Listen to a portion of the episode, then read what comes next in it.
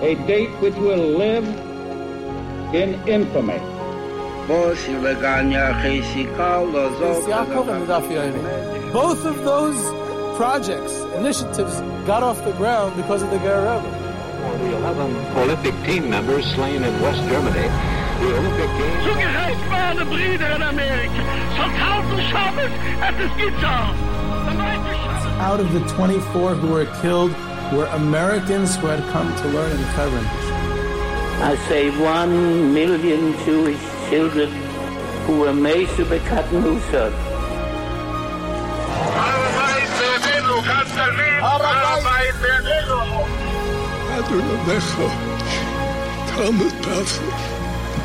Whoever heard such beautiful words,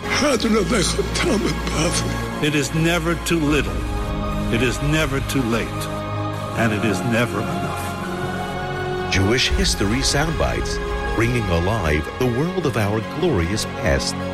Here is our host, live from Jerusalem, Jewish historian and tour guide, Yehuda Geber. Yehuda Geber with Jewish History Soundbites, and uh, this episode is dedicated by Yechiel and Chana Rivki Weinberger, Leili Nishmas Reb Shlema and Chaya Sarah Brown.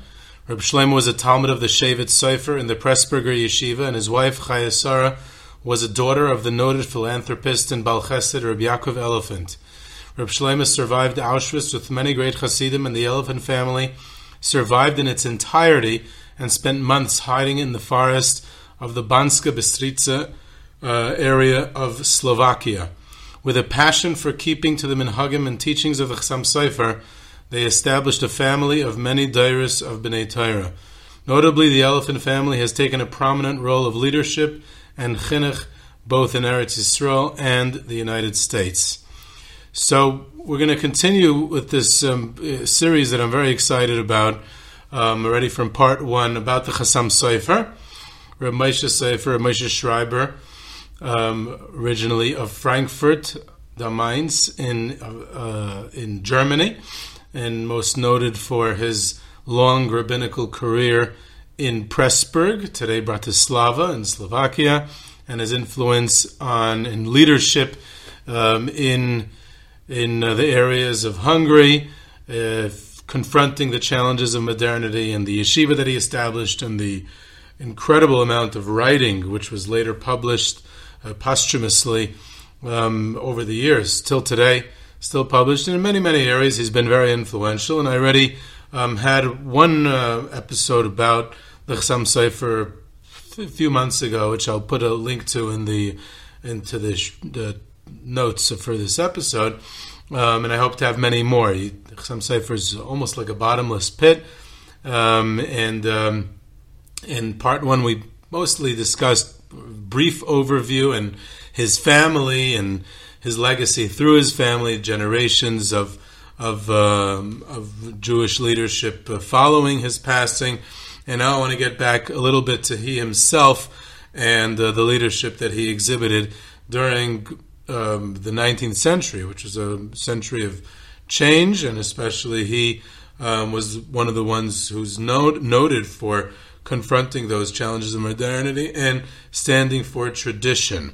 So I definitely would like to continue this series, and we're hoping to get more sponsorships for future episodes of Chassam Sofer.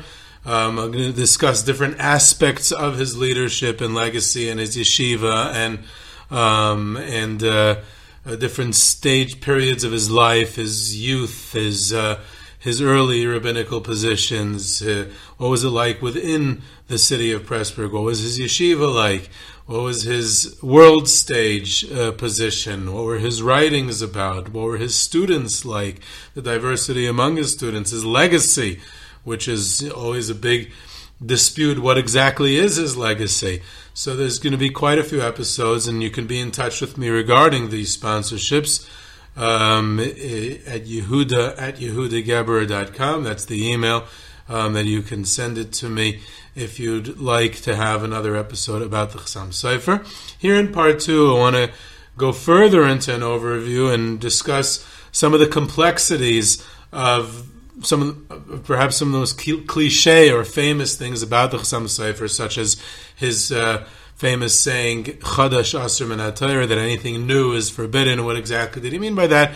And I want to use um, a few few aspects of that to clarify, um, because very often we look at the Chassam Sofer as with this black and white um, idea or personality or legacy when in reality there's lots of shades of gray and complexity and nuance there, which is what I want to delve into by looking at the Chassam Sofer within his historical context. So I think this will be a good springboard for both um, the current episode and for some future ones as well. And I thought that this episode is especially apropos as uh, initially when I was preparing it, I noticed that the Chassam Sofer was born it said in the month of Tishrei, and then I took another look, and it seems that it was actually today.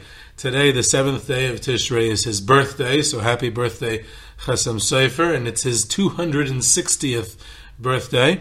Um, I believe 1762, 90, yeah, uh, yeah. So it would seem, yeah, his 260th birthday. So it's very appropriate to continue his story today. Before I get back into the Chassam Sofer, I noticed in the news today um, the passing of Rabbi Eliezer Kugel at the ripe old age of 99. A very, very special man um, who was the uh, Rosh Yeshiva of the Shvut Ami Kiruv Yeshiva outreach for um, immigrants in Israel from the former Soviet Union. He actually established it in the 80s when it was still the Soviet Union a very pioneering institution. He was Rabbi Eliezer Kugel was born in Tel Aviv. He studied at the Lomzi Yeshiva in in Petach Tikva. Um, and he eventually was likely the first person to spearhead an outreach organization altogether in Israel when he went out to the development towns in the early 60s. This is prior to the Six Day War, um, which is the accepted uh, commencement of the Kiruv movement in Israel. So he did it before that. Um, and he. Um, founded the Moriah Torah Journal. He founded the Technology and Halacha Institute.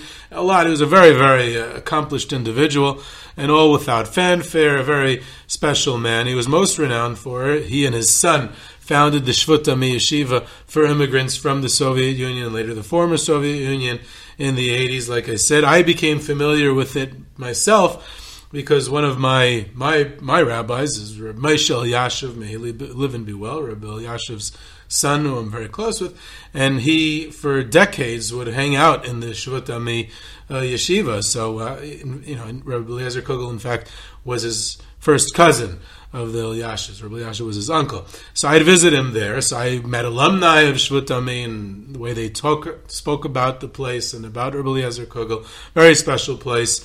Um, and he was a visionary ahead of his time, and may his memory be a blessing. So that's just a short tribute. So now let's get back to the Chassam Sofer. Um, like I said, I think in part one, the list of sources that there is for the Chassam Sofer is almost unmatched uh, about anyone else in recent uh, Jewish history. Um, there's been an enormous amount of material written about him of all sorts and all languages um, and biographies and historical works, scholarly works, and uh, enormous amount. I, I obviously haven't read close to close to half, close to a quarter, close to anything of, of what is out there. Um, so there's definitely more to read. I specifically, like, I think I mentioned this in by the Night of Yehuda and by other episodes. I happen to have an affinity for the works, the scholarly works of Maoz Kahana, which I believe is only available in Hebrew, although I may be mistaken.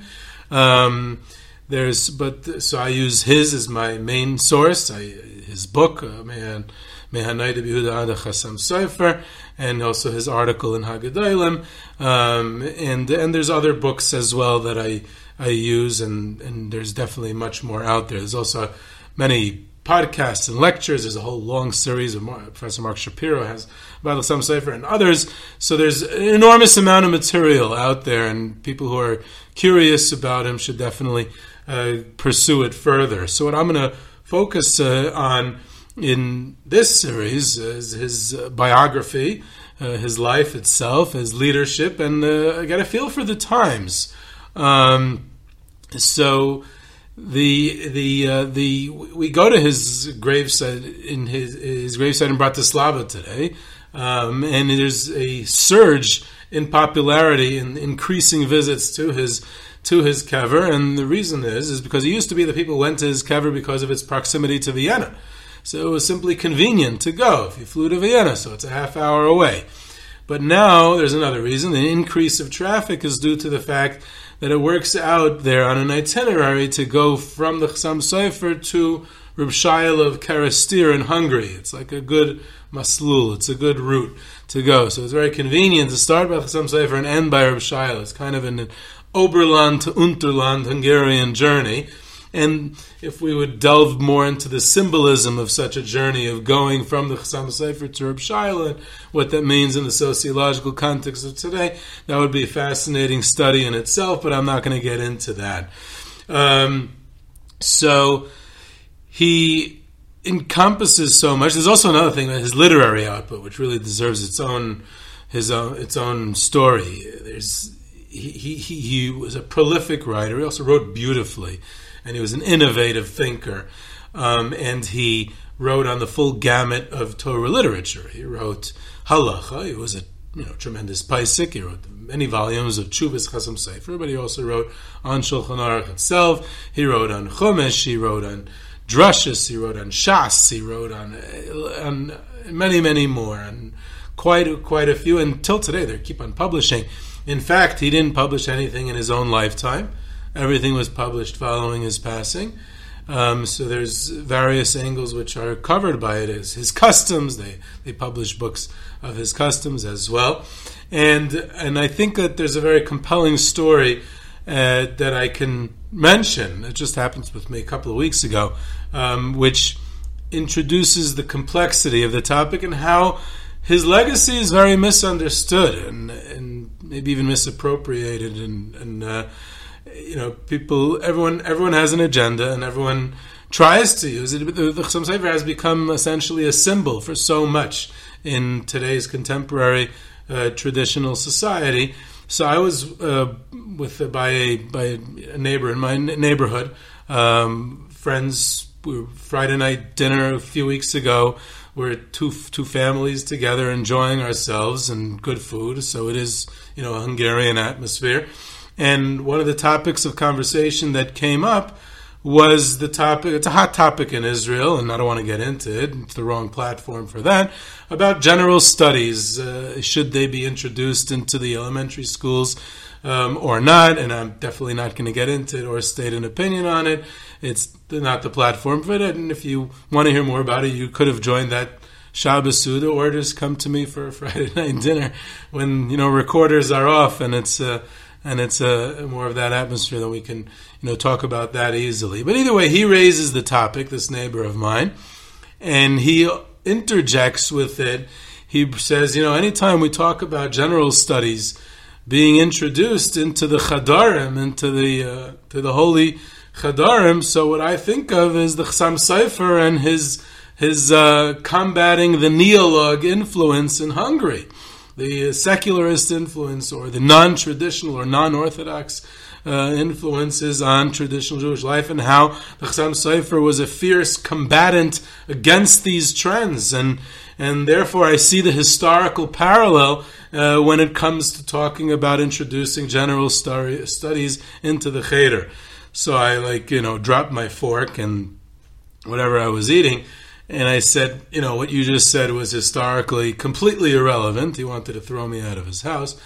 And the reason is obvious. First of all, the neologues were not a movement in the Chassam Sofer's lifetime. Um, he's probably meant the Chassam Sofer's students who combated the neologues, which is definitely true. Chassam Sofer, his fight was, his confrontation uh, was against pre-neologues. It was, it was reformist elements. It was the uh, different different threats to traditional Jewish life, which we'll get into obviously as we go along. Um, but it definitely wasn't, wasn't against the neolog movement because it didn't really exist in the Chassam Sofer's lifetime. It was more the his students who went ahead with that. That's number one. But that's a basic historical error. That's no, no, no reason for me to get excited. But what I got excited about was the in, in a more fundamental sense, I said to him that these were non traditionalist elements who were clearly declaring and stating openly that the Shulchan Aruch, the basic idea of observing Torah and mitzvahs as had been understood for centuries within the framework of halacha and the Shulchan Aruch as had been understood by traditional Jewish society was was no longer to be the barometer, no longer to be the arbiter of Jewish law, no longer to be the final say. In other words, they were they were it was more of a fundamental thing, right? They're coming to, along to say that we we we need a a structural change about how we view Jewish law, about that it doesn't have to be the Shulchan Aruch, it could be something else and therefore we can have a certain flexibility within halacha.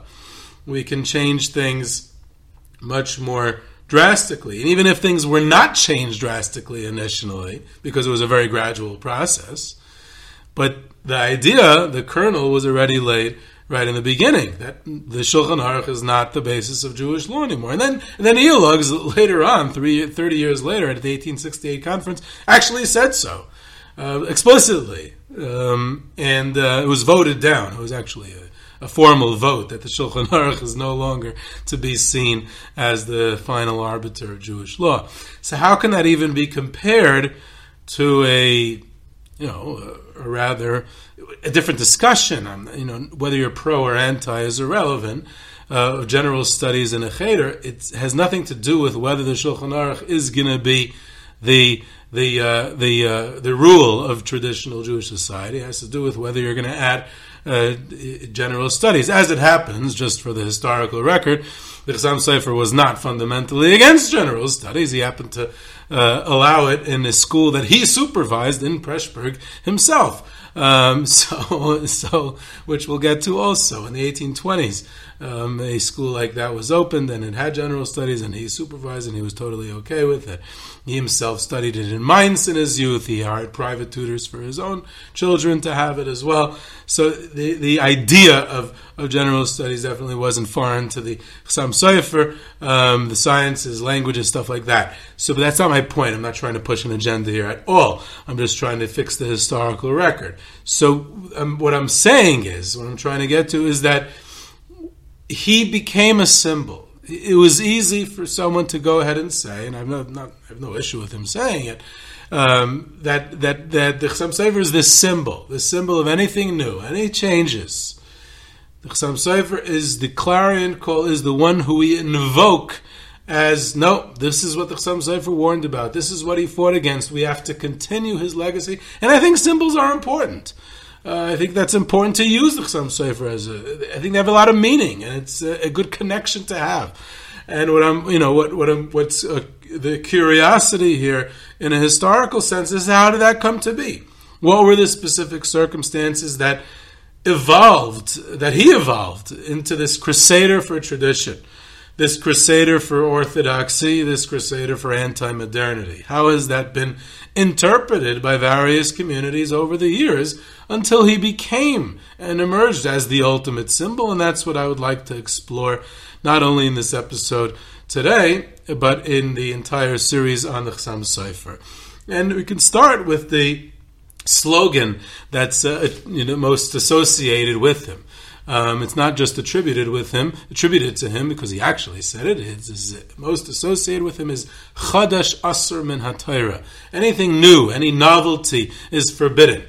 Forbidden min hatayra, right? The Torah forbids it itself. It's not some sort of uh, rabbinical legislation. It's this is the Torah itself. Anything that's new. So first of all, how did it come about? I want to examine it in context. It we know exactly when it came about. It was Friday afternoon on the 18th day of the month of Sivan in 1819 that that's when he formulated it. So he, so he explicitly writes in this tshuva, in this halachic response that he's writing, that he formulates it there, um, and he. Um, he uses it quite often. Afterwards, a few years later, he writes in another letter that that this has become a a, uh, a he that he loves this saying that he made up that he uh, uh, formulated, um, and he uses it often.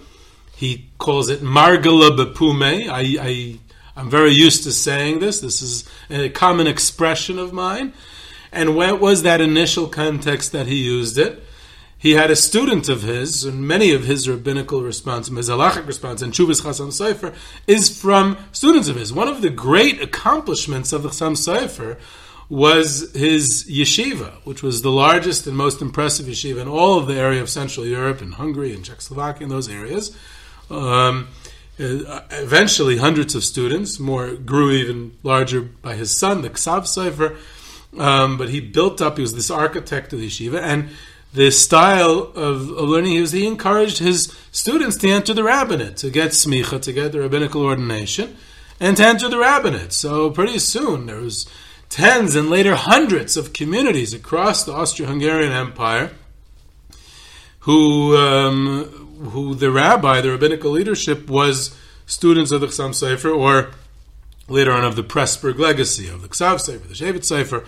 And this was like this empire that he created, and he already realized these um, these in, these these impressive results in his own lifetime, and that is testified by the Chuvas Chasam Sofer, where a nice chunk, like a quarter or a third of the Chuvas, especially from the later years, are between him and students of his who were rabbis in many different towns and cities across the empire. So he, he, he sees the fruits of his labor. He sees the, the positive results of, of his own efforts to teach and inculcate those students and send them out into the trenches. And this particular uh, tshuva was written to a student of his. This student had so, witnessed a local custom, whatever it was, which maintained a lenient position in the halachic area. And this student formulated a more stringent position from the text of the halacha. And he wanted the support of his, his Rebbe, his teacher, to, to back him up in going against the local custom, which was to be lenient, to be makel, and to support his, his chumrah that he came up with, that he established, that he, that he uh, you know, came up with himself that would um, this chumrah, the stringency against the local custom, which was to be makel. And the Chassam Sofer disagrees with his student. He says, "No, don't be machmir. Don't don't be uh, don't don't don't be more stringent. The local custom is important, even in, to be makel, and and and the local custom is an old tradition. It's gone on for centuries, and one of the one of the things he comes up with later on in this long tshuva is chadash asur Your stringency, your chumrah is chadash. It's new, and we have to go against things that are new. So it's a, what's astounding about this is that the founding moment of this chadash asur is not against reform. It's not against um, anything that's destroying tradition from an external source. It's actually from his own student who's trying to come up with a chumrah in halacha against the local custom, which is to be mekel, and therefore to he he defends the local custom, the kula, the the leniency, and he says chadash asur don't bring in your chumrah, which is amazing. That's that's the source for it. And he uses it in quite a few other contexts as well, and then it gets a life of its own um, to to he, uh, uh, um, the um, he, uh, the the the, um, the idea how how it becomes spread. Now, Chadash Hasam Torah when the Chassam Sofer uses it is it could be could be substituted with the old uh, Ashkenazic adage. Uh, minhag Yisrael Torah, any any custom that the Jewish people use, which is a very Ashkenazi idea, an ancient Ashkenazi idea from medieval times, that it's a it's it's binding. It's as if the Torah itself said it and uh, which the, the Chassam Sofer was very involved with upgrading as well, of, of, of, of, of upgrading custom and the importance of custom and not changing custom. That's another part of the legacy of the Chassam Sofer and how he used it to confront modernity. But the primary innovation of the Chassam Sofer was to use this idea of either whatever you want to call it, Minhag Yisrael Torah or Chadash Asur Torah, whatever whatever uh, expression you prefer until the Chassam Sofer, it was used as a halachic mechanism within the rabbinic world of psak, which was common for centuries. Chassam Sofer goes ahead and his innovation is to extend its use as a defense mechanism and almost like a weapon, confronting the challenges of modernity, confronting the onslaught against tradition. He brought it to its contemporary use, which is utilizing it as a tool in the face of this onslaught, in the face of this threat. Um, uh, perceived or real, the the uh, against tradition, against um, the halachic observance that he saw and understood as the correct way, which is very interesting. And what's even more interesting is because you'll notice that I used the word that he innovated, that it's a novelty. It's it's a, a new idea to use the expression of Chadash Mis Asr and he himself says that he made it up. It was a novelty to use. Well, if, he, if it's a novelty, that means it's new. And if it's new, then it can't be used because Chadash Asur Minatayra. So how did the Chassam Sofer formulate the new expression of Chadash Asur Minatayra? If it if no one before the Chassam Sofer had thought of it, that means the Chassam Sofer was the first one to do it. If he was the first one to do it, then it's new. And you see where I'm getting with this circular logic. And obviously, it's a rhetorical question, but I'm trying to make a point. The point is, is that the Chassam Sofer was very aware that he was formulating a new expression. And, uh, and here we can come to an interesting distinction that Maoz Kahana discusses, is that he, he calls it a very cute way of referring to it. He calls it Chadash Asur, but Chidish Mutter. The Chassam Sofer was innovating, but he was always innovating, right? He wrote Chidushim his whole life. He was innovating within Torah, and the Chassam Sofer was incredibly creative. And, and, and he had this amazing mind, and, and he was a um, and, and synthesis and, and, and uh, and creativity and innovation within Torah, this internal expression. Nothing was boring around the Chassam Sofer. Yiddishkeit was exciting. The Torah was exciting. There was always new. There was always something new. There was always chidushim.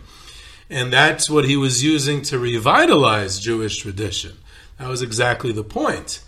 Um, Chadash Asur is because one has to be aware of the limitations, of the boundaries that need to be created, of what are what's outside of tradition. And it could be uh, uh, referring to a student of his who's trying to implement a new stringency against the custom. He, it could even be used to a certain extent in his opposition to the Hasidic movement in Hungary, which he was opposed. He was a misnagid, which would be very surprising because today most most of the Hasidic world, especially from Hungary or Galicia, they look at, back at the Chassam Sofer as one of the greatest leaders, uh, and then they and that they're continuing his legacy, um, which is you know a, a, an interesting journey itself, the Oberland to Unterland journey. But in essence, in in his own context, Chassam Sofer comes from Hungary. He's a Yeki. He's a German uh, Jew. He's in Oberland. He definitely was Ashkenaz not Hasidic at all himself, but even beyond that, he was a bit of an opponent to the Hasidic movement for the same thing, because it was novelty, it was new. They're going against the custom of the community. They're praying in a different nusach. They're doing uh, things that were, you know kabbalistic things. And even though he came himself from Reb, the his his primary Rebbe Reb Nassan Adler was ostracized by the by the Frankfurt community for innovation, for doing Kabbalistic formulas and stuff like that. And Chassam Sofer sided with his teacher. He left Frankfurt in 1782 when he was 20 years old, never to return to his hometown. So he himself understood what a, a Hasidic type of innovation was because Nassan Adler was almost like that. But at the end of the day, when the Chassam Sofer is the establishment rabbi in Pressburg and seeing the threats of modernity and confronting those challenges, he says, on the right, to the right of me, we have the Hasidic movement, which is innovating, and that can be dangerous also within the community. It's changing custom, it's new, it's different. And on to the left of me, we have the reformers. We have the Hamburg Temple. We have people like Aaron Chorin, who is a student of the Noda B'Yehuda, who was who had become a a, a, a reformer, who had, was a big, great uh, one of the great antagonists of the Chassam Sofer. So he he he says, look, Chadash Asur we got to go keep with the established custom and the establishment what's been until now. And the irony of the three decades of Chassam Sofer uh, the primary activity. From you know, he was the rabbi in Pressburg. He had, he had smaller rabbinical positions earlier. He was the rabbi in Mattersdorf for nearly uh, eight nine years. He was the rabbi in in, uh, in, in Dresnitz. It's a smaller town. He had a yeshiva in each of those places. Well, he was a teacher, and earlier in Presnitz and in other places. He, he had spent time in Vienna with uh, with uh, his rabbi Reb Adler when they were in exile. He even was a visit in Prague. He met the elderly Uh, Noida Yehuda, the previous great rabbi of the age. But in his main years of activity, the last 33 years of his life when he was in the Pressburg community, so one of the ironies of those 30 some odd years was that he was leading the charge during a very unique time period where rabbinic modernity, rabbis who were who were rabbis who were innovating, who were changing tradition, who were who were implementing certain early changes using the rabbinic halachic process. In other words, they were writing chuvas about how it's really permitted to do X, Y, and Z and and we can change the structure of the synagogue and we can change the structure of prayer and we can make certain halachic changes and they would and they would use the rabbinic halachic process to do so and the Chasam Sofer's responses which was polemics to disprove them point by point to restore the honor to the office of the rabbinate to use all kinds of creative upgrades from d'Rabbanan to d'Oraisa and sanctifying custom and minhag. Following the passing of the Chasam Sofer, the next generation of Central Europe, of Germany, of Hungary, those areas, that whole battlefield would become almost obsolete because once assimilation kicks in, once secularization kicks in, then this idea of rabbinic uh, um, uh, you know, uh, using the rabbinic process to implement the change, that that that inter-rabbinic polemics becomes a thing of the past, and it becomes obsolete. So the Chasam Sofer was at a very unique period in history where he sets the tone for the traditional community, which is and why in many ways he's seen as the father of orthodoxy, which orthodoxy is like a it's essentially it's a modern movement. It's taking traditional Judaism and and recasting it and and and and, and using it in many defense mechanisms, confronting the challenges of modernity. And the Chasam Sofer is to a certain extent the father of that. One interesting example is is that he discusses uh, using milk from a non-Jew, which is a prohibited. So he says if it's objectively prohibited, if it's there's an objective prohibition at uh, drinking milk milked by a non-Jew, then it's only a rabbinic prohibition. It's a light prohibition. But if it's objectively permitted, and the only reason to forbid it is because the custom of the Jewish community is to not partake in milk milked by a non-Jew, then all of a sudden it becomes a Torah prohibition. So if it's objectively permitted, it's it's a isur d'Oraisa. If it's objectively f- forbidden, then it's only an Isser Rabbanan. That was the creativity of Chasam Sofer. He talked very often in the last decade of his life about Atzmus Yisrael, about the idea that the Jewish community is is as a community without without their rabbis, without because he he saw rabbis in the last decade of his life, which is in his writings is he's, he's very pessimistic about the future because he sees the secularization. He sees the failure of the rabbinate. I mean, that's why he wanted his own students to become the rabbis because he felt that would fix it. He sees that the rabbis are leading the charge. The people like Aaron Chorin and people like others, the ones who, who made the Reform Temple in Hamburg, the, the main main fights of his, his career. So he saw them as, as part of the problem. So he said, but the essence of the Jewish people he says, if you can't even rely on the rabbi of your community because he's the one making the changes, so ask your mother what she did. What was the custom? What was the custom in your home? Go into your home to your Shabbos table and ask your grandparents what the right thing is to do. Go back to the source. And that's and that's where his his whole idea revolving around custom came as well. So there's a lot more to say about it. There's a lot of nuance here. There's a lot of context that's needed, and I've run out of time for this episode. I'm kind of leaving it hanging in the middle because I jumped right into the Chadash asur min haTorah um, idea.